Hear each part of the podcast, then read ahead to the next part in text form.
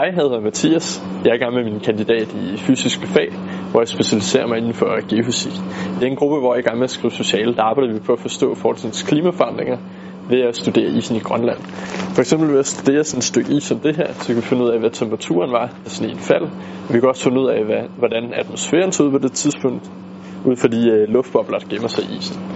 Udover det, så prøver vi også at forstå dynamikken bag afsmeltning fra Grønland, og hvordan det bidrager til havvandsstigninger, fordi det nemlig kan skabe en masse problemer for os mennesker i fremtiden. Lige nu passer modellerne ikke særlig godt på de ting, vi observerer, så vi håber på at kunne være med til at løse nogle af de problemer, vi står overfor i fremtiden.